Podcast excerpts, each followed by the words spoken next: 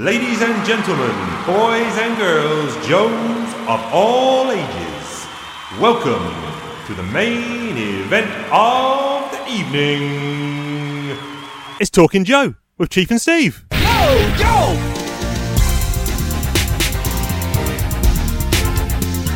Yo, Joe!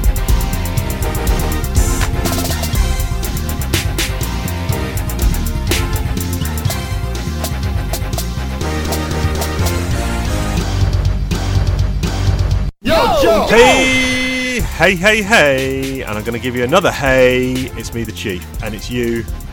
S Jubs and Chief Doggy. Yes, sir. Now, I- I'm going to point out that for me, nothing feels different about this recording today because I am, as I mentioned offline, I'm in the loft. As people know, I'm in the loft. No windows, one brightness of light, no matter what time I'm up here. But for you, it's a big change because it is not 6:30 a.m. It's actually 9 p.m. It's still dark, but it's a little bit cooler, and it's getting cooler. Hey man, like I say, one of these days I'm actually gonna record one of these sessions with a shirt on. Sorry, ladies. He's still shirtless. oh, what can I say, man? It's endless summer out here in Queensland, which, yeah, dude, it's really no room to be complaining about. It's, uh, Yeah, it's yeah. lovely. Good stuff. How are you doing, stuff. Not bad, not bad. I will just say, yesterday I went for a nice cycle, and I'm a little bit behind. I stuck on episode 169 of Joburg, um, so I'm one behind. But I really enjoyed the talk about cod pieces, or not cod pieces, cr- crotches was the main focus. Uh, Oh, crotches and heads, um, which was really enjoyed that chat. Something I've not really considered before. But uh, I, I like the fact that uh, Paul was definitely still championing the Mindbender cod piece, which was nice. It's like he's got a remote control device on there. Like, it is just so densely packed with, like, tech and heavy metal, man. yeah, yeah. And also, I do want to just pick up something that you mentioned on that on that uh, show as well.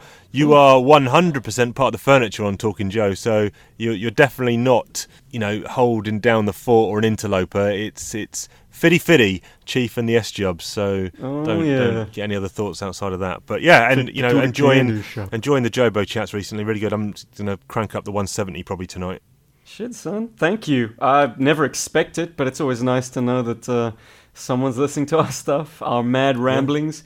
And it, I mean, good, without anything on the agenda as as clear cut as like reviewing comic books, yeah, the agenda does tend to get a little bit gutter talk. How can you do one six nine without talking about heads and crotches? Oh That's yeah, it. You got it. You got it. Now I haven't gone back and listened to the original 69 Oh man, hey hey hey terrible. uh, episode, which obviously you reference on there, but um, I might give that one a go. Dude, change the topic.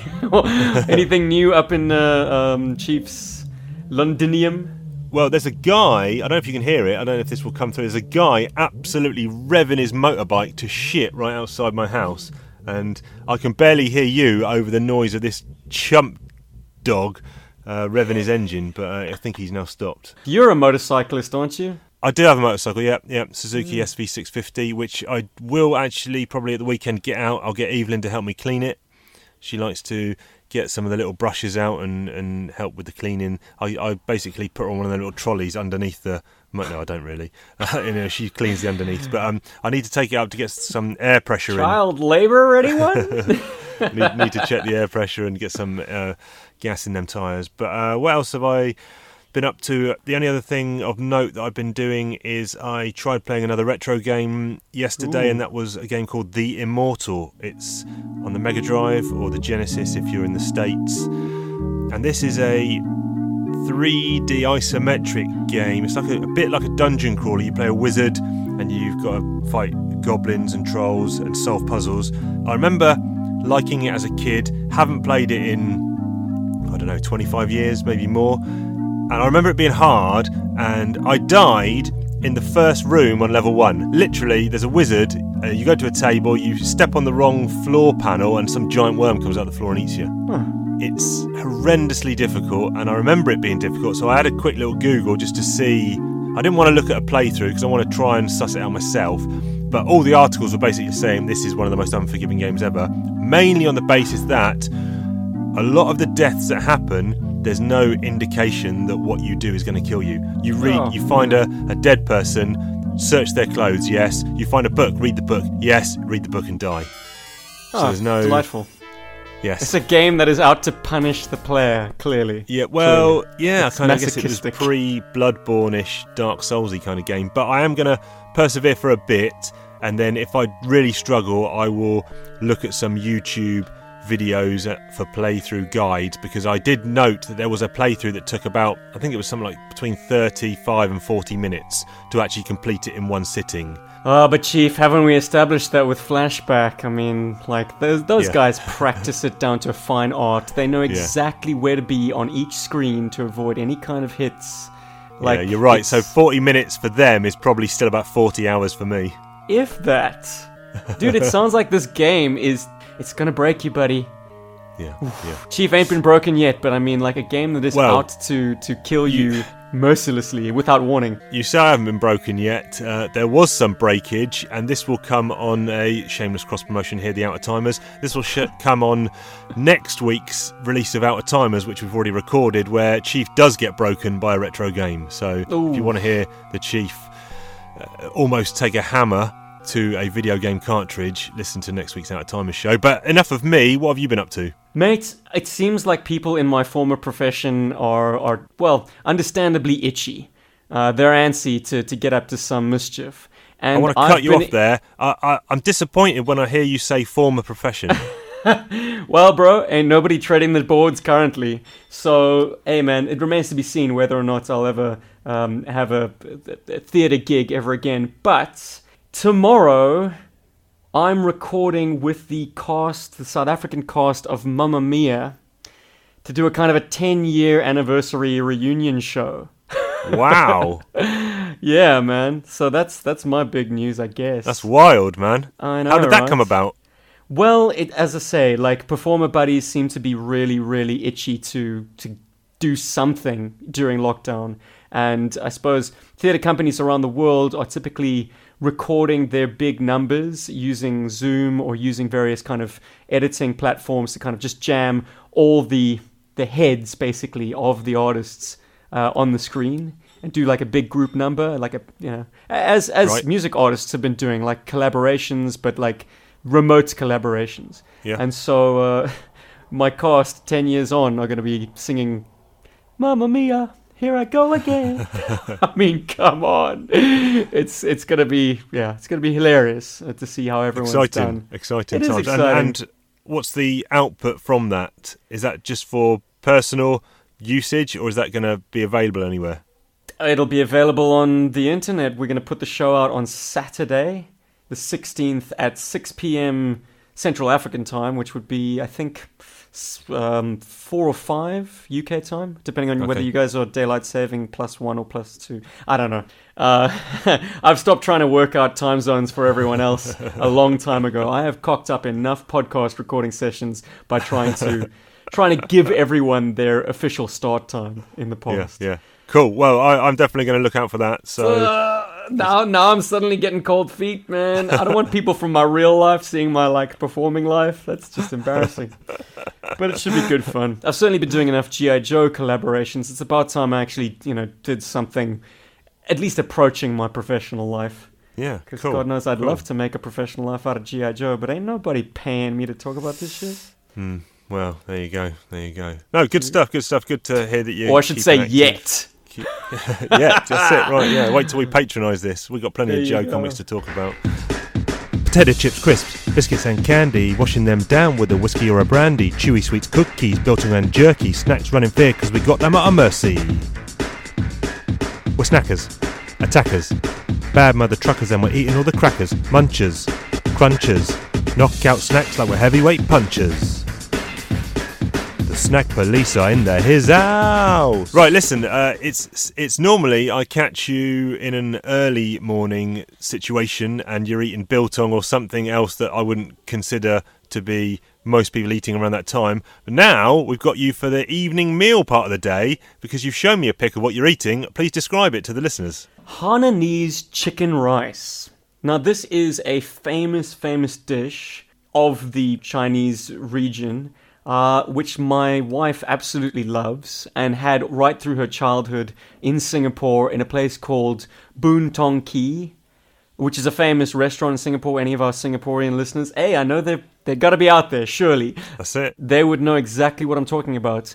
But Chief Dog, let me tell you, my missus did a home cooked job this evening, Oh, and she just blew the experts out of the water, man. That's I'm it. not speaking like the man on, you know, the honeymoon period with his wife here, like it's all hearts and flowers. I'm speaking like food critic, critical of my meal. It was fantastic. Don't ask me how, but she whipped it up in record time, and the taste is incredible. Uh, I don't know what goes into it other than I don't know. There were shallots, there was spring onion, there was a broth, uh, soy sauce, there was lots of ginger, lots of garlic, lots of chili, and the chicken is essentially boiled, so it's so tender. It's boiled in this broth, so it stays very moist and oh, man, just melts in your mouth, buttery. Buddy, I, I, I, I'm gushing because I don't actually have any factual words to describe this meal other than pat on the back, Kim. I love you. pat on the back. I Married a good one, mate. Yeah, yeah, yeah. And there's only a few words you got to say to her, and is when's it coming again next time? Damn, man. She's busy doing the dishes right now, cursing our new time slot. Because I'm like, sorry, babe, I know you cooked the meal, but I also got to ditch you with the cleaning up. Because me and Chiefy got to go do a thing. Anyways, Chief, it, are you that's it. snacking down on something this uh, Uh, this I am snacking down on something. I have got some smoky barbecue graze crunch. This is smoky barbecue flavored peas, crunchy corn chips, and chili corn. Pack's already open because I had some before we start recording. Let's have a go. Yeah, definitely crunchy. I'll say, jeez. I put way too many in there. Let's get through these. Give him a minute, listeners. Yeah. So the problem, the problem I have with these is this kind of Graze branding, quite big in the UK, and a lot of the time they come in small, like twenty to thirty gram little little pouches. Problem I've got here is this bad boy is. Oh, where's the grammage on this? Uh, 104 grams. Well, And Chief, I, I, would never eat- say that's a problem. Like getting more Oh, bang oh, for your well, what I'm saying is, I'll eat this whole bag, literally no worries. Uh, but it's actually got like four portions in it. So, Nah. Nah. yeah, yeah, you're right. Still, wa- still watching the weight, Chief. Oh man, you, you gotta eat. You gotta keep that metabolism high. That's it. That's it. Got to Mm. go for my cycle later. Listen to 170 Joburg. Listen, right now we're going to talk comics, specifically GI Joe comics, specifically even more Real American Hero, and it's issues 185 and 186. It's comic talk. It's comic talk, baby. Chief and Steve discussing like crazy. Larry Hama riding these bad boys, making sense of the wackiest toys. Listen as we talk about story arcs, making noise louder than Junkyard Box, talking about character motivations and all the various G.I. Joe fun locations.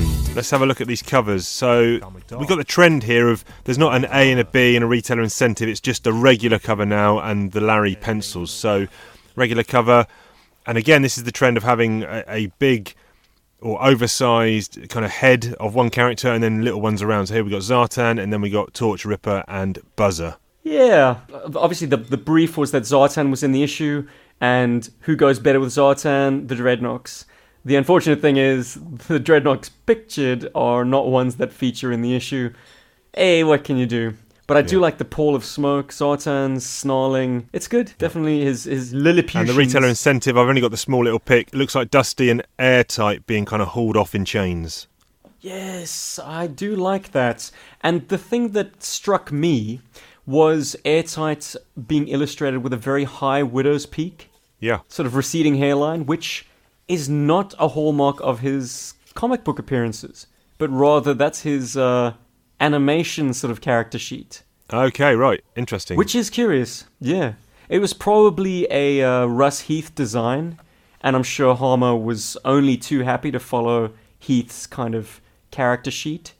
Yeah. But uh, in, you know, in a comic book that Larry Hama authored, which was Airtight's first appearance, he's got a big mop of like tousled hair, right, uh, which I like this version. Makes him look more senior, more bookish, a little bit older. Yeah, He's seen probably some a- shit. you know ageism as well, which is which is pretty cool. True. Uh, one eight. Well, we got one eight six. Now here we have the regular cover is the GI Joe Rescue Team, which we'll obviously come on to discuss when we talk about the content of the issues themselves. Kind of a nice nice image this of the guys all charging towards the reader. Yeah, yeah. I got no problem with it. It's always interesting, once again, just to note the differences between Hama's um, pencils and then the finishes by Gallant. Was it Gallant? I think it was. Uh, that cover, yes, yeah, Gallant, yeah. Yeah. Yeah, just minor things. Uh, I would say Hama has um, Leatherneck holding his rifle a little bit more accurately, supporting it Yeah. properly. He's got Falcon kind of throwing his arm over, saying, you know, like, come on! Yes. that kind of motion, which is also pretty cool and, and dramatic. And uh, Spirit's got his knife kind of with the pointy end up, whereas Gallant's got its, you know, what would you say, underarm? yeah, pointy end down. Pointy end down. Technical terms here on Talking Joe. Uh, but once again, excellent covers, man. Really, really, really good. yeah. Quick shout out to the creators, both obviously written by Larry. Gallant is on 185 and it's Ron Wagner, art on 186. Gary Erskine inks 185 and Juan Castro 186. And Jay Brown does colours on both. So before we crunch into the insides, we better have a little recap. And it's last time on A Real American Hero. Darklon has come to Benzheen in an attempt to sell the virtual Krytron. to- I was going to say Krypton, but um, I didn't. The virtual Krytron. unstuck by his own his own paraphrase. Oh, the Krypton. Go with Krypton, Chief. It's a beauty. Okay, to sell the virtual Krypton he stole from Destro to General Faroud, the newly appointed leader of Benzheen. A G.I. Joe team that includes Dusty, Airtight, and Tunnel Rat are attempting to find Darklon before the deal occurs, but run into trouble outside of one of the General's palaces. At the same time, Destro and Baroness barge into the room where the negotiations are taking place. Meanwhile, in the US, G.I. Joe has discovered the location of Cobra's new West Coast headquarters, Rancho Cobra, thanks to the Clutch and Rock and Roll. Unfortunately, the two G.I. Joe operatives were forced out while attempting to rescue some captive teenagers. While Rock and Roll and one of the teenagers managed to evade capture, Clutch and the other teens are now at the mercy of the sinister Dr. Mindbender. Yes. All And. I think I said a couple of words wrong there as well because what another insight to the readers is I've got contact lenses in today and I've been staring at a screen doing work a lot and my vision has started blurring. So uh, forgive me for that. No, we love you for that, Chiefy. I'd like to draw your attention to, uh, on the very first page, Mainframe's helmet. Now, I had not read the the creative credits, uh, the solicitations on these issues. Okay. So we're still in Gallant Land where uh, Mainframe looks like he's wearing the head of Rodimus Prime. Uh, which is contrasted to the art in the next issue, where I was about to congratulate SL Gallant on nailing Mainframe's helmet. Right. But now you've just pulled the rug out from under me because Okay. it was a different artist. Oh, man. Yeah, yeah. oh, yeah. Now I'm just looking forward, and I see, yeah, Ron Wagner on page 18 of the next issue. Yes, there's a good one of Mainframe with a completely different non-Rodimus helmet. Yeah, Well, it's cute. I do like it. Uh, unexpected nod to the Transformers. I, th- I think just out the gate, and we'll obviously sum it up at the end. But having read these two, I didn't get as many feels or as much enjoyment as potentially the last four or six issues. I think there was a real strong run there, and this is, although you know they're they're good, it it felt a little bit flat's not the right word, but just I don't know. Low key's not the right word. I don't know, just a little bit blandish. I'm not sure. I'm going to contest you on that. For me, Okay, I like this it. this issue in particular, 185, has a scene that sets it apart from everything that's come before. Wow. And and 186 has has one that also like packs a real punch and it's delivered in the last panel of the scene. Okay. And and those are so magnificently staged and presented in the the artwork, the sort of the the flow of the artwork and the, the breakups of the panels and the scripting. Like the storytelling is so cinematic because it, you know just as an editor and cinematographer would work together to present the scene in an interesting way and one that is constantly evolving as the power shifts within the scene take place. So does the artwork and the scripting in this book. So I I loved these two issues for that reason alone. Well, you got to tell us. You got you got to tell tell us now what these scenes are. So the scene that plays out between Destro, Darklon, uh, Colonel Faroud, and the Baroness Okay, I'm has the there. most awesome seesaw of like. First, you think Destro's got the upper hand, then Darklon kind of weighs in. Destro is quick to kind of put Darklon down, and then Faroud he basically decimates both their arguments and says like. I wasn't going to trust Darklon anyway, because, I mean, uh, what guarantee do I have that this Krytron works? Yep. Until you showed up, Destro, and started waving guns around. So now I've finally got at least character evidence that this stuff is the real deal. So in that case, you can pack your little bags, Destro. We are going to do business with Darklon. Yeah, yeah, And that only happens in the final panel of that scene. yes. That Well, that, uh, the final panel of that page, and then there's a kind of a, a denouement, and you've got Darklon slapping his head, and, and there's a, a great sort of very Joker esque panel With all the ha-ha-has, yeah. The ha ha ha's, and Destro's like burying his head in his hands, and off he storms. And we end, we conclude with two silent panels, which I'm a big fan of silent panels. Anytime you can avoid over explaining a scene with dialogue, which is something that we know Larry has a tendency to do. Yep. Anytime you can take your foot off the gas and just exercise the restraint of just having Destro and the Baroness adjourn, leave, and then that handshake that seals the deal between Darklon and Faroud. Ah, so good. So, so good. and then it actually turns out later because you you believe that Destro's leaving disappointed with with the outcome here by his his posturing etc. But then as he's boarding his sub, you know he says uh, an Iron Grenadier who's Zartan in disguise says uh, asks him how did it go and he says quite to my satisfaction thank you. So you know did Destro get the outcome that he was planning anyway? I disagree. You disagree? I, I don't think he I don't think he's actually satisfied. He's just not he's he's not not wanting to what's the word show face not lose face in front of Zartan. Okay, you know fine, Zartan yeah. is is probably playing you know his own agenda. Yeah. I think Destro was legitimately defeated at that point.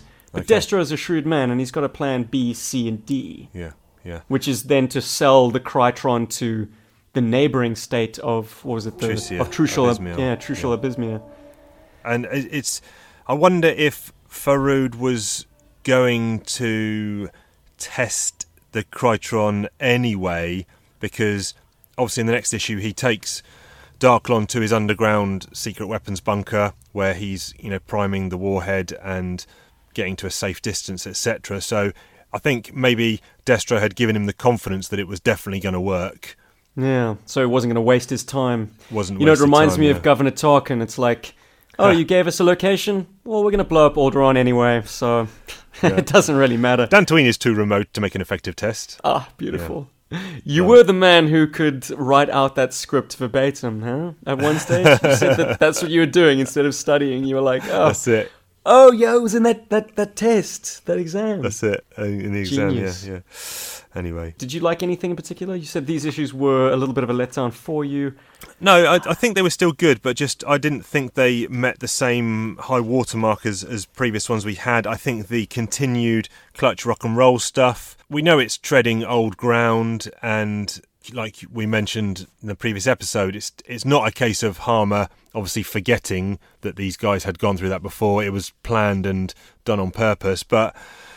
I don't know. It's just I wasn't a massive fan of it the first time round, and and this is just more of the same effectively. And, and Mindbender has okay, fine. The brainwave scanner's trashed, but he's now got almost a, a new improved version of it. The the only kind of nice touch I liked was that he has to input some sort of chemical suppression of synapses to to really get the brain racked into into the state of mind that he wants it in so it's a bit more torturous i think and a bit more uh, sinister But the brainwave scanner was always supposed to be painful, using sort of hyper pain to like seal the new programming in place. I I don't know this th- that that thread is always going to be weak sauce to me. Unfortunately, it's potato potato, you know, a rose by any other name, that kind of thing. Like yeah, sure, you've ditched the brainwave scanner and discredited it, and you're done with Doctor Venom finally, but you've just substituted it with something that has the same function. Like Yeah. the brainwave scanner was always like the MacGuffin that essentially removes a character's agency. When you've subjected a character to the brainwave scanner and you, you, they're now acting under your sort of suggestion, they stop being their own character, uh, which is always like a little bit disinteresting and disheartening to the reader. It's like, Yeah. oh, well, that was easy. We can suddenly make this person anything we want them to be. Uh, I don't know, Chief. It's it's not a good trope, and I couldn't be more depressed that it's back. I think it can work well in moderation, and I like it when they do different things with it. So when they had the Millville storyline, you know, they've got this brainwave scanner which is in big containment units in the middle of the street, and they're kind of ferrying people in one in, one out, and brainwashing the workforce and things like that. I, I kind of liked that was taking a slightly different twist on it, but when it just boils down to let's get a GI Joe operative, put them under deep agent double cover or whatever, and send them back, where they do a Snake Eyes, Collection Rock and Roll, it just feels a bit, uh, again, yeah, we've been here Um, before. At least Duke is is wise to it. yeah. Duke yeah, ex yeah. machina. Uh, Road Pig felt a little bit off to me here. I don't know. Okay. I know we, we talked about maybe the two personalities had not become distinct anymore and they were kind of merged into one, but I don't know. Some of his dialogue and acting, if you will, felt a little bit off. And I don't know why they're in some crazy clothes shop interrogating Tunnel Rat either. Why aren't they doing that in a disused warehouse or the back of a van? Yeah, I had a question about whether or not you liked Road Pig's characterization. You know, he's he's jokey, he's snarky. You know, he tells jokes and they kind of fall flat with Zarana. So he is someone else. He's not Donald and he's not Road Pig. I liked him when he was, you know, intelligent, highbrow Donald and thuggish, brutish Road Pig. I like Sure. those two distinct things, but this kind of amalgamation's not really doing it for me. Yeah, man. And once again, like he's not pandering to Zarana at all. No. In fact, he seems to be snarking her. But you know, obviously, shit rolls downhill. She's she's still calling the shots around there. Like she's gonna Yeah. ignore his his comments. Like? Who? I don't know, man. Inexplicable. Yeah. Weird. What I do need to obviously get your opinions on two things towards the end of the issue, this first issue. One is the modified X19B stealth fighter with the four seats in the back, and So sick. and the components of the team they put together Iron Knife, Leatherneck, Falcon, and Zap, who we've not seen in Jesus. I don't know when the last time we saw Zap hmm. was, Yeah, man. That is coming out of left field. or, or any of these guys. I mean, Spirit Spirit has been a in a cameo role for quite a while, I guess, but we haven't seen Leatherneck or Falcon in starring roles either, for that matter. Yeah, no, I'm glad there's a notion, it seems, with Larry to kind of spread the focus a little bit. I think he feels the weight of the roster, and it's like maybe at this stage there was a bit of backlash that, you know, Snake Eyes, Storm Shadow, th- the book had kind of been about them for so damn long Yeah. that, you know, G.I. Joe is a team book. If you're not playing to that, then you're losing out a segments of your audience because, you know, everyone's got their favorite Joe, right? And most of us aren't going to say Snake Eyes or Storm Shadow because they're just too played out. Yep, yep. So it's it's a smart move. Excited about this team actually to see see what happens in the in the upcoming issues. Um, and yeah, do you want to do you want to talk about this modified stealth fighter at all, or Yes, I do. okay, good.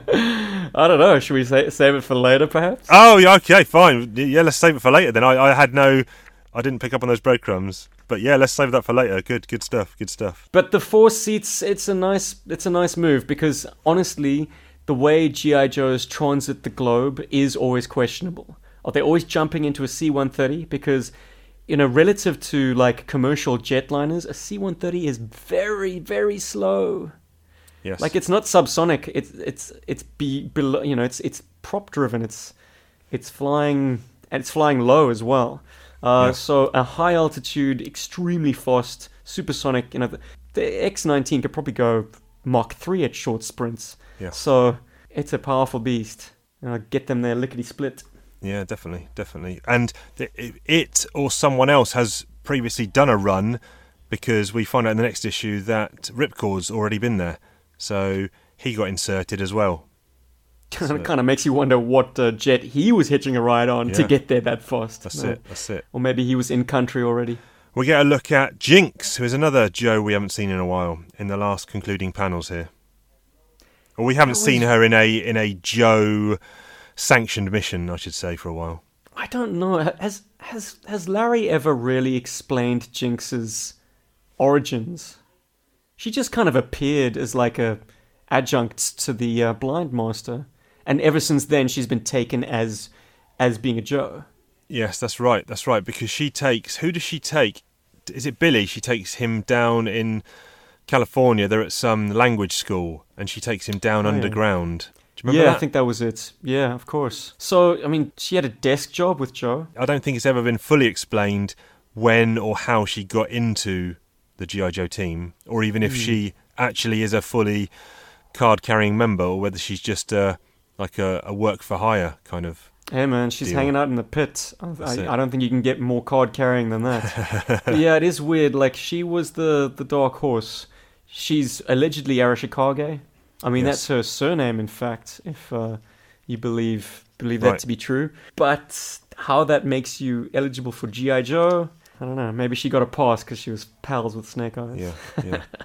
um, when we move over to the next issue, it's interesting that we've got that team of members that we haven't seen for a while. But from an individual point of view, they don't really get to excel at any of their specialties, or they don't get a chance to use any of their specialties because they're there to rescue Dusty and Airtight, who've been taken to uh, a prison block, which happens to be above ground of the weapons testing area or the weapons development area that uh, Faroud and Darklon are now visiting to test the, the Krytron bomb. Krytron bomb. Uh, well, I mean, I think I think uh, doesn't Spirit throw a little bit of like tracker insight? You know, 15 clicks to the target. We have to double time it all the way to get to position before first light. He's kind of taking points, and Yeah, I don't know. One desert is very much like another, I suppose, especially That's at right. nights. And so, all his years spent safeguarding the entrance to the pit, he's definitely the man for the job. It seems like you know, it's often been talked about that Spirit has a sixth sense. So Yeah. I suppose he's got a, a legit position in the team. Falcon, I guess he's just all round leadership qualities. I mean, he was part of that kind of spearhead unit that uh, was operating on Cobra Island during the Civil War. yes. Yeah. You got to have your heavy weapons dude in there, and I mean, Leatherneck is. He's like an upgrade to Gung Ho, basically. Yeah. I don't know if any, so. anyone else would agree with that, but he's got a slightly more practical uniform, let's say. but they're all wearing like green camis in the desert, so ah, practicality out the window. Yeah. Well, you, I think you kind of remind me of Gung Ho in your uh, recording stance of uh, shirt off. So there you go. I don't know if you've got a, I don't know if you've got a cap on or not, but And I definitely haven't been inked. I mean, damn, that marine tattoo must have hurt, man. yeah, yeah. Uh, I, I just need to pick your brains quickly about the Krytron device and how it works. So, Faroud and Darklon, they've gone into this underground bunker, and then Faroud says, "Here we are. Now we'll have the proof in the pudding." We should get him on the show for over egging the pudding. Actually, the timer is set for one hour. All you have to do is insert the Krytron, and we can withdraw to a safe distance and see if your product is worth buying. So, what he's showing me here in this image, this is a nuclear device, yeah. And then mm-hmm. Darklon's going to put his briefcase inside this capsule, put the lid on, stir it around a little bit, give it a mix, press a button, and then in an hour's time, this bomb will go off. Is that right? I think you nailed it. So it's a one, it's a one-time use device. Yeah. So Okay. you can run around with hundreds of these little chips. Right. Okay. I don't know. In the true essence of a MacGuffin, and I think it was Hitchcock who said, like, a MacGuffin is of vital importance to everyone involved other than the audience. Right. Like, okay. it doesn't matter what it is to us. All that matters is that everyone else is desperate to have control over it. Yeah. No, I don't. I don't Like- actually mind. I don't actually mind the silliness of this. I'm actually fine with it. It's just I was just trying to understand what was actually going on. Look, it is problematic that an audience is left to question what the hell this thing is and how how it functions. What does it add to what looks to already be a complete device? You know, clearly Faroud had this thing built to spec because you don't want to get up to the bloody bomb, try and insert the Crichton, Krytron, and oh damn, looks like uh, we need an adapter kit. Yeah, yeah, it's the wrong voltage, or, or like the the bracket is too small or something. It's Or like, oh, the Krytron device causes it to go off immediately, and they can't field test Oh. it at all. I suppose yeah. this is a field test. Oh, something I wanted to get onto. If we flick back to the previous issue, the, the meeting between Destro, Darklon, Faroud, Baroness, the scene that I love, you see the back of Darklon's head, and it is flesh Yes. tone. Hey? Yes, you're right. Yes. And fortunately for Darklon, he seems to be bald. Because I don't know how he would get his hair cut. Wearing this damn helmet that's like, we're led to believe is surgically bonded to his head. yes. I mean, just imagine his hair was still growing. Yeah, you're right, because even that strap could possibly be undone at the back of his head, which would give you a full rounded bit of his of his dome. But the the front is obviously clearly if that's unremovable. Or hmm. maybe the helmet is unremovable to anyone but Darklon. Maybe, maybe. Yeah, Dunno. he's got the magic touch. Yeah, yeah. And like you mentioned, while they're looking at field testing this device and effectively killing everyone in the prison above, and Faroud kind of shows you what a scumbag he is because he says it's only a skeleton crew of guards and techs left there, all of whom are troublemakers or suspected of being loyal to the emir, and they are expendable as prisoners. And also, the emir is actually in prison there because when Dusty and Airtight get put in the clink, they're asking if anyone speaks English, and the emir pops up and he says, "Yeah, I do. I used to be the man in charge." And that's when he reveals that he, you think he was potentially a good guy and he's been wrongly accused or wrongly ousted, but he levels up that he was the one who was developing this underground weapons testing bunker. And that is the scene that I love from Right. the second issue. Yeah, yeah. Oh, man. that was pretty powerful because you're you're they, they Larry weaves a great thread to show that this man was okay fine he did some war stuff in the big war arc from the early hundreds but in the recent issues we've seen him as a man who's trying to turn it around and do the right thing and here he's been put in prison unjustly etc and then all of a sudden he flip reverses it on you and then you're like ah Yeah. Yeah, yeah. He, he kind of pins it on his dad at first. He's like, yeah, daddy was building this uh, facility to pioneer chemical and biological weapons. I decided to to reform all of that. I decided to add nuclear. yeah yeah that's it that's it It's the, the little bait and switch, which just, it's like everyone's a scumbag. yeah Uh, Larry's definitely showing his cynical side, which I absolutely love.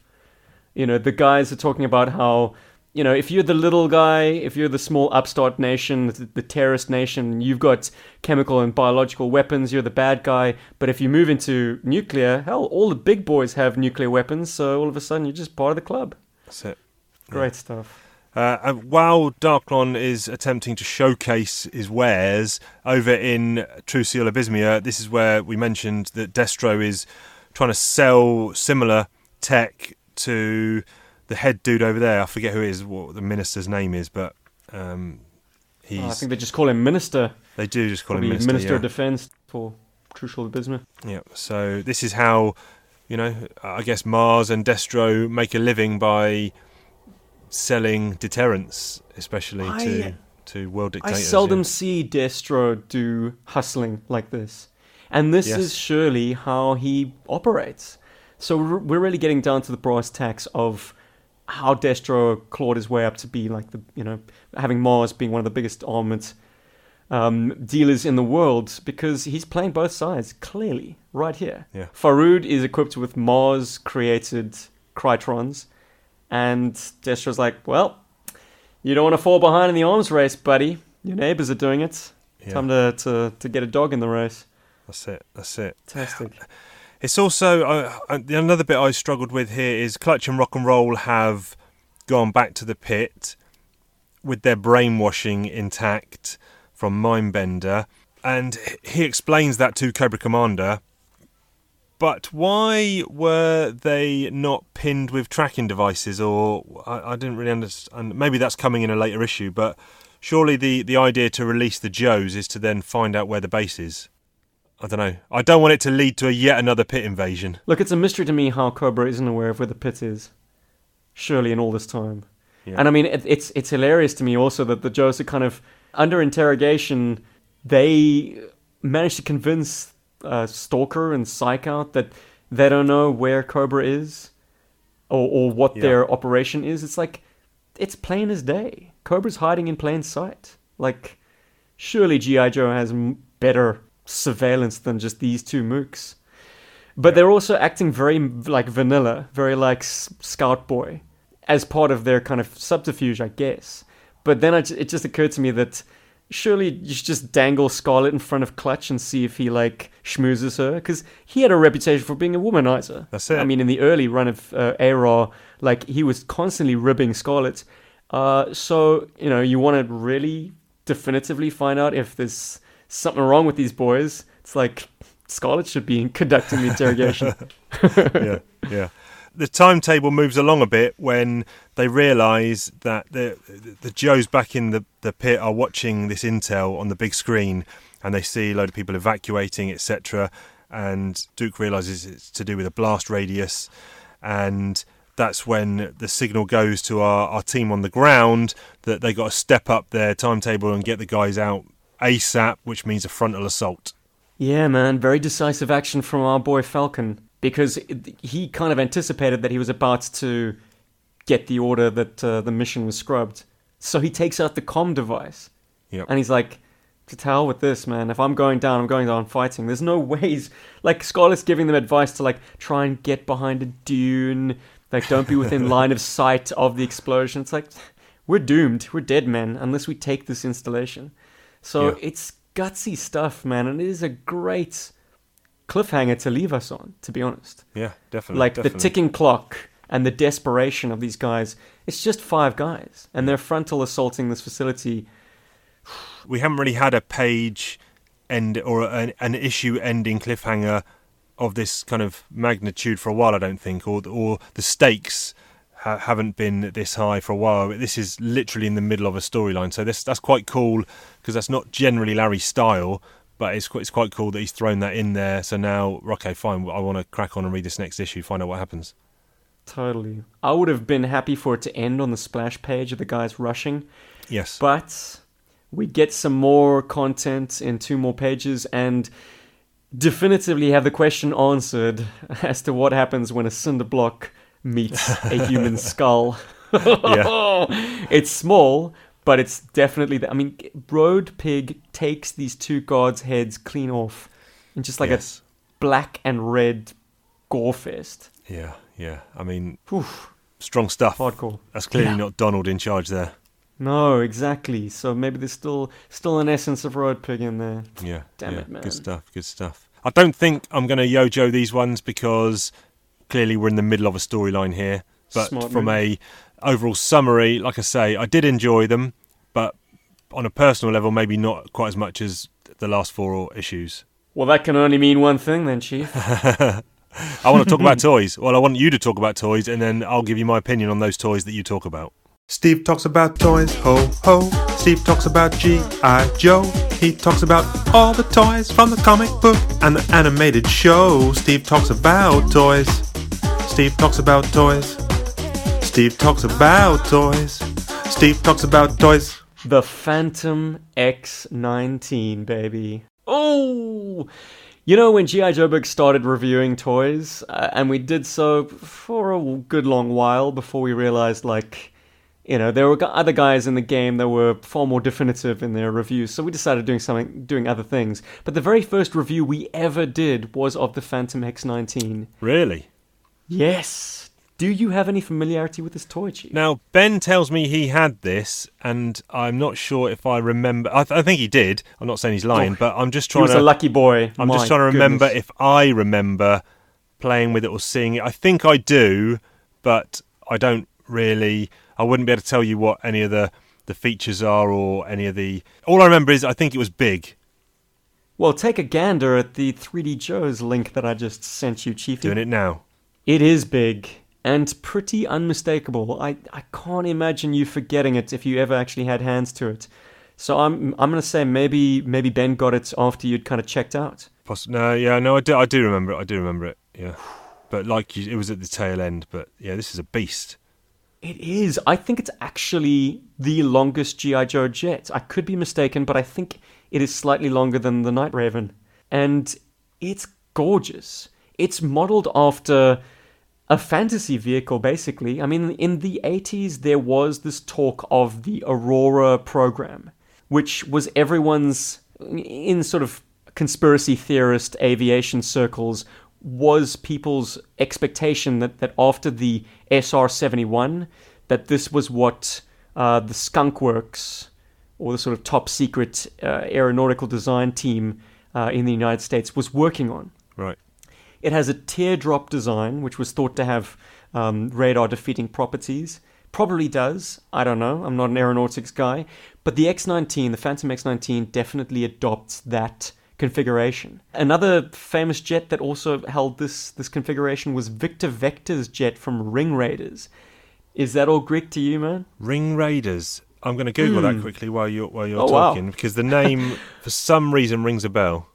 Well, I hope you get nothing uh, too explicit. uh, fortunately, we managed to duck that when we had a discussion about airtight, but uh, man, the internet is a messed up place. Anyway, so Victor Vector, the lead character on this show called Ring Raiders, which had a toy line by Matchbox Toys, which were basically like micro machines that you could then attach via little like transparent flight stands to rings that you as a child would wear. So you'd have a squadron of jets basically on each hand. Okay. It's a fun concept, but I mean, it only ever lasted, uh, I think, one wave of toys and and a cartoon series. I, I So- never knew there was the cartoon series, but now I'm seeing pictures. I'm pretty sure I had some of these, you know, rings, actual jet toys. Okay, well, if you had the leader, the good guy leader, you would have gotten what I believe to be a an Aurora jet, which is the same thing as the Phantom X19. Though uh, you know there are some creative liberties being taken. The Phantom X19, in terms of features and those liberties, firstly it mounts all its weapons externally, which is not a hallmark of stealth. It's got two Bullseye 2 computer aided low altitude terrain hugging missiles which are like cruise missiles because they deploy an airfoil. So you slide them off a rail and then twist this airfoil around to be horizontal, and all of a sudden it flies around like a cruise missile with its own control surfaces. And then it's got twin BY 106 little guy long range air to air missiles, which is ironic. If, if they're long range, they're so small that I'm like, they must be using some pretty sophisticated fuel systems to uh, be long range. Because missiles that small, I mean, they, they look smaller than sidewinders. Yep. Anyway, they're they're carried externally, and to add to the weirdness, they're neon yellow and carried on the top of the aircraft. And this isn't unheard of, but certainly not something you'd want with a stealth jet. No. What is really, really cool are the features. There are three very notable ones. Uh, one of them very wonky, one of them slightly less wonky, and one of them wonky as all hell. but the vehicle itself is a, an engineering feat. The canopy doesn't raise like a normal canopy would, it slides forward on a rail system to allow access to the, the characters inside. It uh, seats two. I believe that the pilot sits in the front and his RIO or radar intercept officer sits behind him, certainly evidenced by that issue 115 counting coup where Ghost Rider sits up front and Slipstream sits in the back. Yep. And it's fascinating that they decided to go with a rail system. Um, I guess it's more stealthy that way than having a hinged canopy. But hey, the, once the thing's in flights, who cares? Yeah. Uh, the other feature is the wings extend. If you can call them wings, they're really just a sort of a part of the fuselage. They extend outwards, and two twin laser cannons flip out. Cool. Very, very cool. That looks cool. Yeah, man. And the third and final feature, which is a feat of engineering panache, but is janky as all hell, Yep. are the landing gears. Yes. You slide a silver tab out at the rear of the aircraft, and it brings down the front landing gear. But in conjunction with that, the the back landing gear fold out uh, sort of laterally. So, like you would expect a passenger aircraft's air, um, Okay. landing gear to kind of kind of fold out to the sides. Got it. So these hatches open outwards to the sides and the landing gear descends through them. They catch all the time. And in order for the landing gear to come back up and the doors to pop in behind them, there are unfortunately rubber elastic bands Right. which decay over time and I would caution anyone against displaying their Phantom X19 with the landing gear down because those rubber bands will stretch over time and eventually make the landing gear retraction system unworkable. But it snags anyways, so pff, I mean it's it's a nice idea, but of course the execution was was very Yeah, very tricky. yeah. There's an A version and a B version. The A version slides straight back. The B version has a levered sort of slide, which I'm told works better, and I believe it does. I have had some hands-on experience with it, but I like the cleanness of the A version, the earlier version, better. Yep. Okay. Just because it's this unnecessary clunk on the B version. Yep. To talk a little bit about the pilot, yeah, please do. Ghost Rider. All right, I'm gonna fly through his file card because we're running out of time. Stealth isn't simply a matter of technology, it's a state of mind. It isn't enough to wrap yourself in a blended wing polymer composite airframe with shielded air inlets and vectored nozzles all covered with black iron ball radar absorbent paint. True stealth means having the nerve to fly nap of the earth at high speeds without activating electronic sensors or guidance systems that might tip off enemy radar. It is ridiculous to fly such an aircraft at a low altitude because it was designed by engineers whose priorities centered on radar invisibility rather than structural integrity and maneuverability. This doesn't seem to matter to Ghost Rider. Ghost Rider has been working on not getting noticed since the second grade. He may have been the only person to make it through the Chicago public school system without ever cleaning an eraser or washing a blackboard. Teachers never noticed him, not because he was dull or lackluster, but because he consciously worked on not being noticed. That's how he's in the cockpit of a stealth fighter. He's willing himself to be invisible. Mm-hmm. Interesting concept of mind over matter there. It's like stealth is beyond just your equipment. It's Yeah. like you need to have an almost stealth zen moment come over you that you believe yourself to be completely invisible, and that's a self fulfilling prophecy. But Yeah. controversially, he was bearing the name of a Marvel Comics character. Yeah, that's an interesting choice. That. I think they could have gotten away with it in the pages of the Marvel comic, but maybe it just became a running gag that, hey, this guy's stealthy, let's make his thing that no one can remember his name. Yeah, that's. I've never really thought. I've never actually considered that that there was some issue or beef with Larry using. Well, I suppose no. Who, who would have come up with the name Ghost Rider? Uh, this would have been Hasbro. Right. Or perhaps Larry, in fact. Yeah, maybe, maybe, maybe. It's Not anybody's sure. guess at this But, stage. No, interesting. In, yeah, that that it's interesting to know when the last time he was name checked. Listeners out there, because I'm not going to go back and do it. Listeners out there, what was the last issue where he got name checked as Ghost Rider? So. Well, I think there isn't one. Oh, okay. That's actually Yeah, the, that's actually the catch, right? In 88, when this came out, I'm reading on the file card right now, it says Ghost Rider trademark. Interesting. hey, it was trademarked by Hasbro. I think Ghost Rider, the Marvel comic book character, has a hyphen, Ghost Rider. Wow. So maybe it was not a case of not being able to use it in Marvel comics because of Ghost Rider, the character, but maybe it's because Hasbro somehow acquired the trademark to the term Ghost Rider, and by virtue of that, Marvel couldn't print that name outside a Ghost Rider Wow, comic. that's interesting. That's good Anyway, what do I know about trademark law? Interestingly enough, Ghost Rider was uh, not packaged in some European versions of the X19. Instead, they used version 1 of Ace. Curious. Ah, interesting. Inexplicable.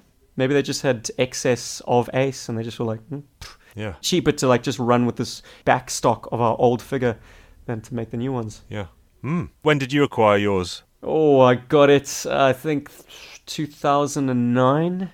Right. This was a, an internet purchase. In good condition, or did you have to purchase extra parts to replenish? I got it in perfect condition, Right. just without the pilots. But Okay. fortunately, my, my buddy, my longtime friend and co-host on GI Joeberg, Rob, he had Ghost Rider, and he didn't mind me playing with his action figure. Okay. And Ghost Rider came with an interesting, uh, I wouldn't say accessory, but uh, costume, like sort of wardrobe item. Yep. He came with a red scarf. Yeah, yeah. Which is now becoming cr- increasingly more difficult to find in good condition because obviously cloth goods get snagged, get lost. Yep. Kids don't ne- necessarily associate it with the toy, so it falls into a toy box and never finds its way back out. How easy was it to tie the scarf and make it look kind of flattened down and look okay? Mm, fortunately, it's a kind of I don't even know what the fabric is called, but it it's flattened along the action figure, so Okay. it's never going to look scale accurate. It's never going to have a realistic kind of billow to it. Yep. But it it's okay. It's a nice visual pop. Uh, in conjunction with other other visual pops, which make Ghost Rider an exquisite figure, he's got knee boards, like little tampos on his knees, or just the one knee. Sorry, he's got a knee board that has a beautiful green map with black prints on it. Okay. It's uh, it's an attractive figure, perhaps a little bit too um, I don't know atomic age in in terms of his helmet. Right. Uh, surely someone with a next generation stealth fighter would be wearing something like really really concealing. Like y Yes. your your entire face would be would be fully masked. He Yep, wouldn't have yep. you know his his handsome face peeking out there, which is kind of running in the face of his attribute of being like stealthy and and not being particularly uh, recognizable, I guess. Yeah, yeah. But Hmm. it's been a bugbear of mine that they've never been able to name drop him. I'm not gonna lie. I'm like, Okay. when is some? When is he gonna turn to the camera and wink at us and say, "The name's Ghost Rider"? Okay, don't forget it. Yeah. that would be nice. The gag's gotten a little bit stale, Yeah. for me at least. Okay, well, good stuff. Not that I'm going to purchase it, but what sort of cash money are you looking at nowadays to get one of these in, in a fair condition? It's always tricky judging uh, eBay as your guide because obviously, you know, what a thing is worth is only what it's worth to the buyer, really. You know, what, what someone's prepared to, to spend on it. Well, like I mentioned earlier, I got it without the pilots, and this was 10 years ago. But back then, I paid $80 for it, Okay. which is not bad going. Yeah. Uh, sounds I see one. I see one on eBay, United States, for ninety-eight dollars Okay. with pilots, with uh, blueprints, and with a file card. Sounds sounds right. Looks to be complete. It's it's impressive that it's uh, hovering under hundred dollars. Yeah. I mean, yeah. not without a few issues here and there. Okay, it's missing one bomb. I think the landing gear appears intact. So good going, man. Like it's impressive. The nose cone is a, a, a piece that is often missing. Right. In fact, I think they've gone as far as to create reproduction parts because it is such a a pity to have a complete or an otherwise complete X19 and just be missing the damn nose cone because it really upsets the lines. Because that fell off because it wasn't a good attachment or because it was a play piece that you could take off. it wasn't necessarily a feature insofar as it was just a safety concern. Right. By having the nose cone as a more rubbery material, I think it was just lessening the chance of you cracking the nose. Okay. You know, if you if you were to bump it and it was to fall forwards, hell, something else on this creaky toy would have probably broken as well. Right, but okay. you know, at least that nose wouldn't have chipped. Okay. Hey, that's my explanation. I don't know. All right. Good stuff. It's always good nice to have some soft soft goods up front. More toys next week from SJub 7. But right now, we want to try and confuse some people because it's time for Commonwealth colloquialisms, aka over egg in the pudding. We got a pudding. We got a pudding. We're gonna over egg that pudding. Ain't got no criticisms. We got some Commonwealth colloquialisms. So, in Australia, if I was to uh, reference a ute, Yep. what do you imagine I was talking about? a ute. Now then, the only other time I think I've heard ute is in the Joe Pesci movie, My Cousin Vinny, where he is a kind of. I think he's a bit of a gangster, isn't he? He's playing like a lawyer, trying to get someone off, and or he represents himself or some, I don't know. He, he's he's he's in some small hick town anyway, and he goes to the judge and he's saying, yeah, you got in a fight with uh, three utes, and what he's actually saying is youths. Um, course. so, but I It was in don't. his Jersey accent, yeah? Utes. I don't think it's that. I'm going to say it's a vehicle of some kind. What? Well done, Chief. Okay. Expand upon that. A pickup truck. Yes, Okay. brilliant. Is that what you call them in the UK? A No. pickup truck? A pick. Uh, Okay. What like a like a, f- a flatbed, Yeah. kind of. It's got like a little cab. uh you know, it's effectively like a, a transit van with no back. Or uh, Hmm. I, I guess we'd just call them a yeah pickup truck. Maybe. I guess that's an Americanized term as well. But Truck. yeah. All these terms are so f- unfamiliar to me because we've got a distinctive word for it in South Africa as well. Okay. well, go on. Pl- and and Uh, I've probably given the game away. on. okay, what is it? Oh, that's the South African one. Yeah, damn it. You only get one guess. Um, we would call it a bakkie A bakkie, right?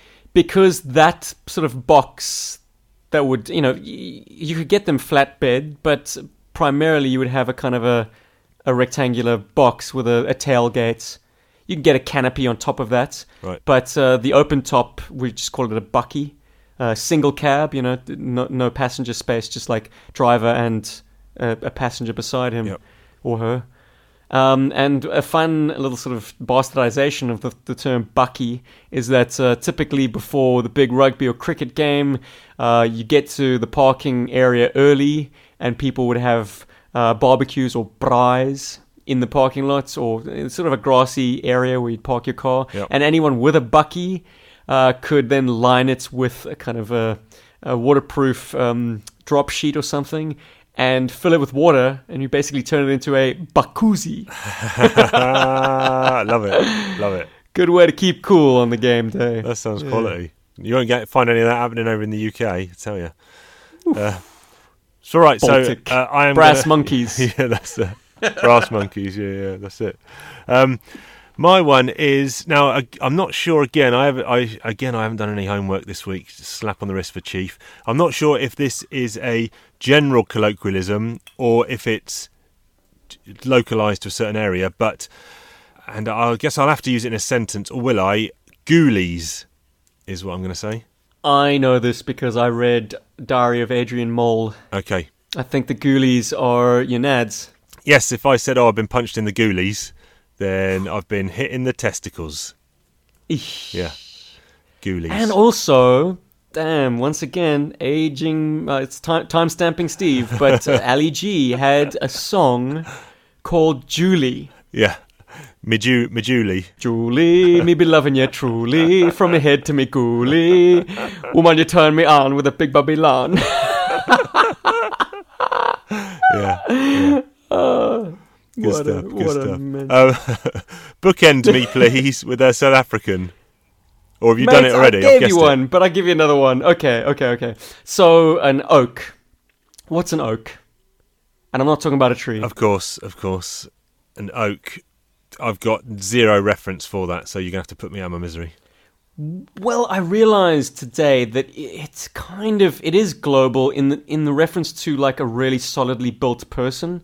Okay. Like you know, Arnold Schwarzenegger is the Austrian oak. Yes. Right. But in South African slang, it's spelt different, which leads me to believe it is a different word. Ah. It's O K E, Right. and that's just like a word for a dude, a guy.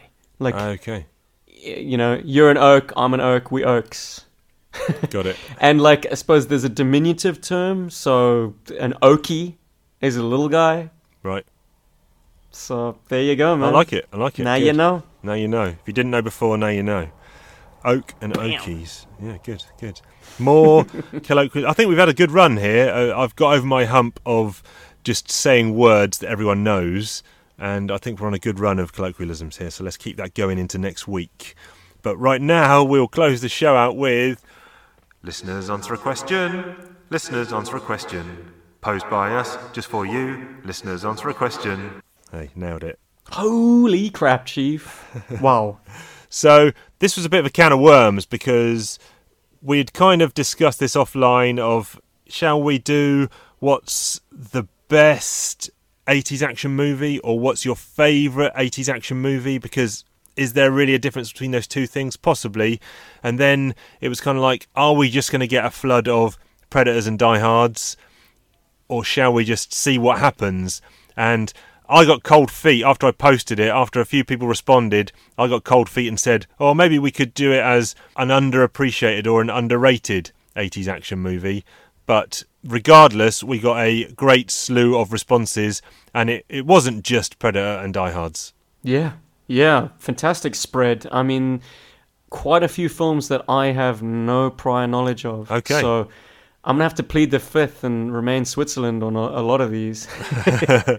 So I'm more interested in maybe discussing some of the other ones. We all know about Predator, Die Hard, Commando had quite a few votes. So did Big Trouble in Little China. Actually, that that was one of the the front runners. But some of the others people mentioned were movies in the Mad Max series, which I thought was quite interesting. And one of the things that I was wondering if we'd get, because when you say action movies, that's quite a broad spectrum because what does it have to be to be an action movie? Can you include things like Aliens, which is a sci fi movie, but it's also an action movie, it's a sci fi action movie, and things like uh, Raiders of the Lost Ark. Mate, there are guns in Aliens. Yeah. Gotta be an action. Yeah, movie. like Raiders of the Lost Ark. That's like a Saturday afternoon matinee action adventure movie. But that is an action Hmm. movie, I guess. And it, I think the spectrum's quite broad in in where you can go with it. But Yeah, it's not just uh, the squib heavy action movies of the 80s that would typically involve Stallone or Schwarzenegger. I Yeah, mean, yeah. it's it's broader than that. yeah, They're thinking man action movies. yeah. Terminator uh, was Yes. you know mentioned as well. Tango and Cash, Stallone and Kurt Russell. In fact, Kurt Russell also had Escape from New York mentioned on here, so he had three movies: Big Trouble, Escape from New York, and Tango and Cash. So good, good representation from Kurt there. One of my favourites. hmm someone mentioned, and I forget who, Blind Fury, which I believe is a 1989 Rutger Hauer movie where he plays a blind swordsman. Now, I think I've seen this, or a blind ninja. I think I've seen this, but I can't recall any of it. So, anyone else who has seen it, apart from the, the person who posted it, let me know if it's good and worth a watch. Mate, it's going on my list. Okay, Oh, yeah, yes. yeah. Some G.I. Joe connotations there as well, you know, blind ninja swordsman. I like it. Nice, nice. Top Gun got a mention over on Insta. Yep. I, I accept. Definitely. Action. I mean, yeah, damn, you just need to hear that Kenny Loggins theme. Danger Zone. Yes. That's some high octane That's a good action stuff, That's man. a good one. Uh, we also had a couple of under the radar ones not I've not heard of Robot Jox and Eliminators. So I think they're kind of straight to VHS movies, but I forget who it was mentioned them. But I, I think I'll, I'll put those on the Oh, list. wasn't one of the. Seddons? Uh, I think Mark had mentioned he'd seen one, but I forget who the original poster was. But RoboCop was also mentioned. Mm-hmm. I've not seen that in a long, long time, probably 20 years. So that's I think I'm gonna have to put that on the on the watch list. Oh yeah, yeah, yeah. No, RoboCop is seminal. I mean, it's well, for reasons other than it just being pure action. It's it's Paul Verhoeven doing his best, Yeah, best work. It is. I think it probably is. We also had a mention for GI Joe, the animated movie. Yeah, okay. I, I definitely accept. I'm a I'm a fan of that film. It's an underrated gem, and I still insist that in spite of me losing that wager, that you do a Oh. dedicated out of timers episode for it. we will do. We will do it. Yes. I'll be a happy boy. I put. I said. I said it to Ben. He said, "Yeah, yeah, we'll do that. You don't have to lose a bet to, for us to do that. That's fine." So- Mate, I still have not been able to do a, a, a toy focus on G.I. Joe Micro Machines. Hey, no rush. No rush, my man. Buddy, there's nothing out there. Oh, serious? Well, th- yeah. I'll explain it in G- the G.I. Joe book episode when I manage to sandwich it in. But it's. I think it just came out at the wrong time. okay. Joe had disappeared from Pegs. Right. And I was too old to want to mix up my toy lines. I was a dedicated Joe fan by then. I was a teenager. It was the late 90s. And so if it wasn't like three and three quarter inch Joe, I wanted nothing to do with it. Okay. So it missed the sweet spot of like my love for micro machines. Yeah. Yeah. So a great pity, man. I've got nothing to say about them. Damn. No, that's you that's, picked a good one, that's, Chief. that's fine. I well, I did. I didn't know much about them myself, so rather than me do the research, I was going to give you the homework to do it for me. It's going to be a voyage of discovery, mates. Let me tell you. there was once a mobile app, a mobile game that was in development, and they had a, they'd gotten as far as a trailer, which was beautiful. I mean, it was micro machines, so you're driving on like snooker tables and shit. Yep. But with GI Joe vehicles like the Hiss, the Rage, the AWE Striker, the Rolling Thunder. Come Yeah. on. Yeah. Nice. Nice. But I don't think it's. I don't think it made made it to uh, mass release. No. Back on these movies, just a couple more to mention. Uh, some Bond movies were mentioned: View to a Kill, Octopussy. You know, action movies. Yeah, why not? If, if Bond's running around, especially especially Roger, chopping people in the neck, that's action for me. Oh yeah, Christopher Walken. I mean, he just was chewing the He scenery chewing in up, yeah. View to a Kill. Fantastic. Someone mentioned another film that I'm going to put on my list, and this is Firewalker with Chuck Norris and Louis Gossett Jr. And I have not heard of that movie or seen it, so uh, you know I, I like a bit of Chuck and I like a bit of Louis Gossett Jr. So that will go on my list. He was in a movie actually called Iron Eagle, which I don't know if that came out around the same time as Top Gun, but that was also a fighter, a fighter pilot movie, I think, and I don't know if they were flying F-16s in it or what, but Iron Eagle I also used to see down the the blockbuster video store around Top I Gun. think you're right. Yeah, man. I never watched it, but given that I have an interest in the, the F 16, I think Iron Eagle is its kind of 15 minutes, man. That was its time in the sun. Right. So if, if you are a plane enthusiast, I think that's your port of call. Okay. And a lot of people tout that as their f- favored uh, alternative to Top Gun. Right. Maybe they're just not fans of Tom Cruise, but like Yeah. I'm sure it's an inferior movie, but it's it's the underdog and people love Yeah. underdogs. Yeah, yeah, I'm going to give that a go. But um, fantastic response from everyone as normal. Uh, our caps are doffed to you, fine people, for for making this segment what it is, and hopefully it's opened up, you know, some suggestions for other people to go out and watch some other 80s action movies. Good stuff. It's put some stuff on my list, that's for sure. New question next week. New Oh, question yeah. coming. That's right. That's right. We'll keep them coming. You keep answering them. We'll keep reading the questions on here. and passing judgment. yes. Yeah. Yeah. Good show this week. Always, Chiefy. Always a Hey, buddy, show. I like this new time slot, man. Um, me just fine. I'm I'm awake. if if you're a first time listener to the show, welcome aboard. You can find us in the following places. That's Talking underscore Joe on Twitter, Talking Joe Comics on Instagram, and Talking Joe, a GI Joe podcast on Facebook. So uh, I, I need to maybe pump out some more content on there because I seem to just repeat the same posts in all the same places. But um, busy man and all that jazz. So we're relying on you know the the listenership to help promote healthy conversations, which they do do, which is good. So they do do that. So uh, our thanks for that again. Where can the people find your stuff if you're putting any stuff out at the moment, other than the Mamma Mia to look out for, of course? Oh, jeez. Uh, well, I, I don't know if I want to make that public, but uh, GI Joburg is uh, my YouTube channel podcast. We do it fortnightly, not every week. So you know, uh, Talking Joe is definitely where the pulse is. The, the lifeblood of my podcasting. Uh, you can find us on YouTube, you can find us on Twitter, Instagram, all that jazz. Yeah, good stuff. But I'm also quite uh, available in anywhere you see Talking Joe. So I will be monitoring the socials there. And if you want to bend my ear, just tag me in. Yeah, definitely, definitely. Uh, I think it's been a good, good boon to the Talking Joe stuff. Steve going on there and prom- prompting and, and promoting some good discussions, which is, which is good stuff. Lo- love it, love it. And if you want to get more of my stuff, you can hop on over to the Outta Timers podcast network. That's the Outta O U T T A Timers. Well, we've got a few sh- different shows running there, and on all the, the socials, just search that same thing. And yeah, that's that's about it for me. I think I've I've actually got another thing that I want to start doing on my Chiefy Two shoes. That's Chiefy with a Y, number two shoes. I've been putting up these comics. I've got another one to put up today, little cartoon strips of when the, my kid was born.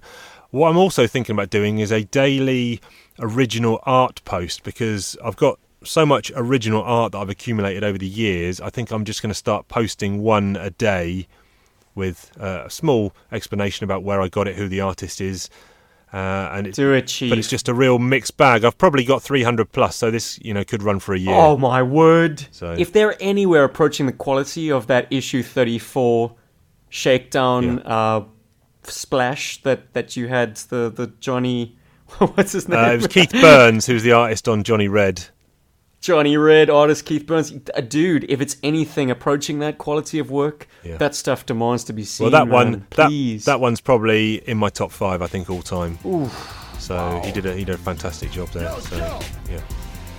But yeah, I think uh, another good show. Thanks to all the listeners as always. And with all that said and done, we will see you down the road. Ciao, ciao.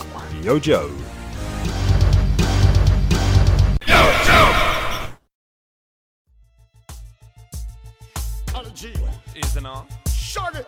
Isn't on. Shut it. Big up yourself.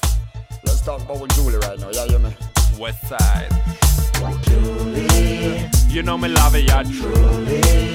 From me head down to me coolie. You turn me on with your big Babylon.